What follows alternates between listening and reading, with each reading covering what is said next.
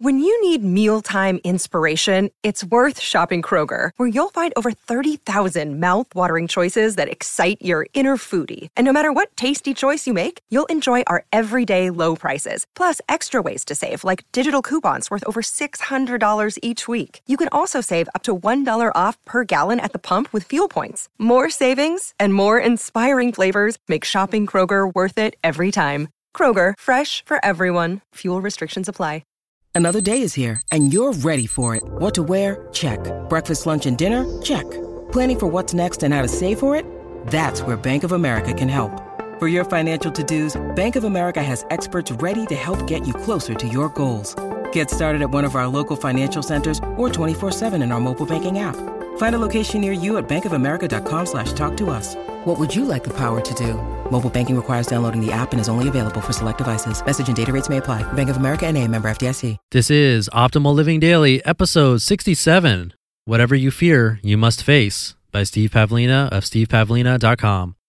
Get ready to maximize your potential with Optimal Living Daily, the podcast that brings you the best in personal development and productivity every day of the week. Your optimal life awaits. Now, here's your host, Justin Malik.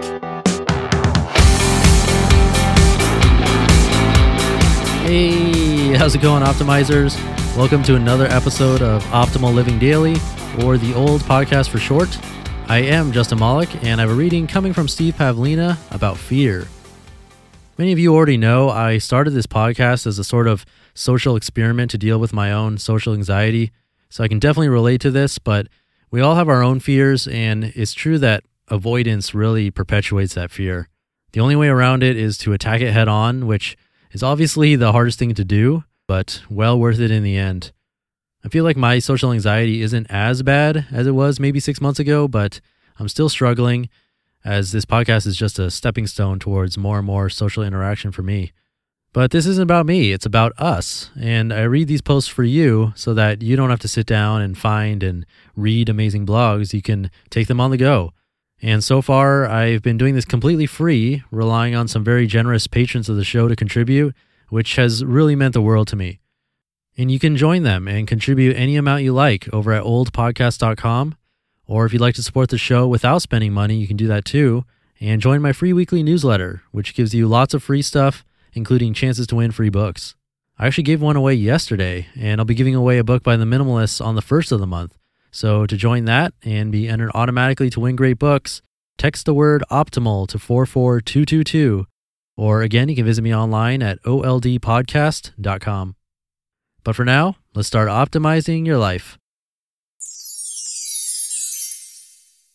Whatever you fear, you must face by Steve Pavlina of stevepavlina.com. Last night I went to a show of the Las Vegas Improvisational Players. This is the same improv troupe I trained slash performed with for a few months in 2006. I love these unscripted shows because they're different every time. My favorite part was watching them act out the phrase gelatinous herbivores scurrying during a game called Debate. Another funny part was when they portrayed the growling monster on the Matterhorn ride at Disneyland. During the show, I asked myself which I enjoyed more, being in the audience or being one of the performers.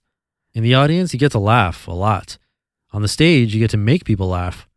I was invited to participate in one of the games as an audience volunteer, posing players while they acted out a scene, so I had the opportunity to enjoy the show from both sides last night. I'm still not sure which is more fun, but it was clear that being on stage is the better growth experience. After the show, I went out to dinner with the players. As you might imagine, this is a very lively group. No one ordered any alcohol, but you'd never have guessed it. While I was enjoying the conversation and lots of laughs, I thought to myself, there's something unusual about this table. I looked around and saw that people at nearby tables were watching us, wondering why we seemed so happy. Other people, including our waiter, were smiling, laughing at our jokes. Our cheerful, boisterous attitude infected the people around us. By the end of the night, our waiter was actively engaged in our conversation, sharing his own stories and anecdotes with our group. His role as a waiter faded, and he became another friendly human being to connect with. I noticed that our conversation was very positive. I don't recall anyone complaining or making negative comments, except maybe as part of a joke. Mostly people were telling stories, discussing parts of the show, and making humorous observations. I probably laughed at least as much during dinner as I did during the show. I thought to myself, this is how human beings are meant to be happy, alive, and inviting. But the interesting part is how you get there. What improv players have in common is that they're all willing to get up on stage, which is something most people are afraid to do. They're willing to try to be funny without knowing in advance how they'll do it. They never know what they'll say or do until they actually find themselves doing it. They can practice, but they can't really prepare. Are these people completely unafraid? Were they simply born with no fear of public speaking? In most cases, no. They have the same fears and anxieties everyone else does.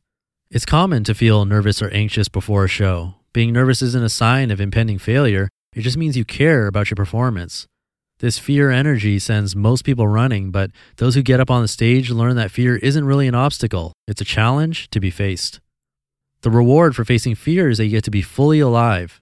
When you turn towards your fear, you feel the breath of life blowing straight at you. It's very refreshing. You feel awake and energized. It's not that you become an adrenaline junkie, you simply realize that you can't let fear stand in your way if you want to live your life consciously.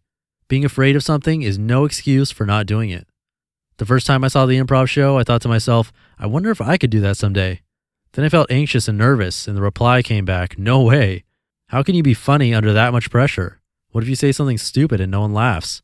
What if you go totally blank? You look like a complete idiot. That's when I realized I had to do it. I had to do it because if I ran from that kind of challenge, I'd be giving fear permission to run my life. The truth was that I wanted the experience of doing it, not for a lifetime career, just to experience it and see what it was really like. It didn't matter whether I succeeded in making people laugh. The more important issue was that I didn't let fear make my decisions for me. I saw the benefits of this willingness to face fear in the other players last night. It's especially noticeable when you contrast it with those who repeatedly run from fear. Facing fear makes you more conscious. Running from fear lowers your consciousness and makes you behave like a drone on autopilot. What are you allowing fear to stop you from doing? How would you feel about yourself if you actually did it? Regardless of the outcome, do you at least recognize that you'd feel more conscious and alive? Do you think the pattern of facing fear again and again could make a difference in your life? How would your life be different if you lived by the rule, whatever you fear, you must face? Think of fear as a homing beacon, not an obstacle. You just listened to the post titled, Whatever You Fear, You Must Face by Steve Pavlina of stevepavlina.com. It's true, if we all faced our fears again and again, our lives would be much different in a good way. I think for me, joining Toastmasters or some other sort of forced public speaking thing would be the ultimate challenge. But seriously, just thinking about that right now makes my stomach hurt. So I totally understand everyone else's fears and how hard it is to take action. I'm taking those baby steps though, and one day I will get there. What is it that you'd like to conquer? And what can I read you on this podcast to help you get there? Let me know. The best way to reach me is to reply to any email that I send you through my mailing list. I read all of them. So to join that, you can text the word optimal to the number 44222 or visit me online at oldpodcast.com. And I'd be happy to do whatever I can to help you out. I think that's enough for episode 67. Go out and conquer those fears. And I'll see you in tomorrow's show where your optimal life awaits. You've been listening to Optimal Living Daily. Be sure to hit the subscribe button to stay up to date on each new episode and head to oldpodcast.com. That's O L D podcast.com for a free gift as well as more actionable tips and resources to help you maximize your potential. Thanks for joining us, and remember, your optimal life awaits.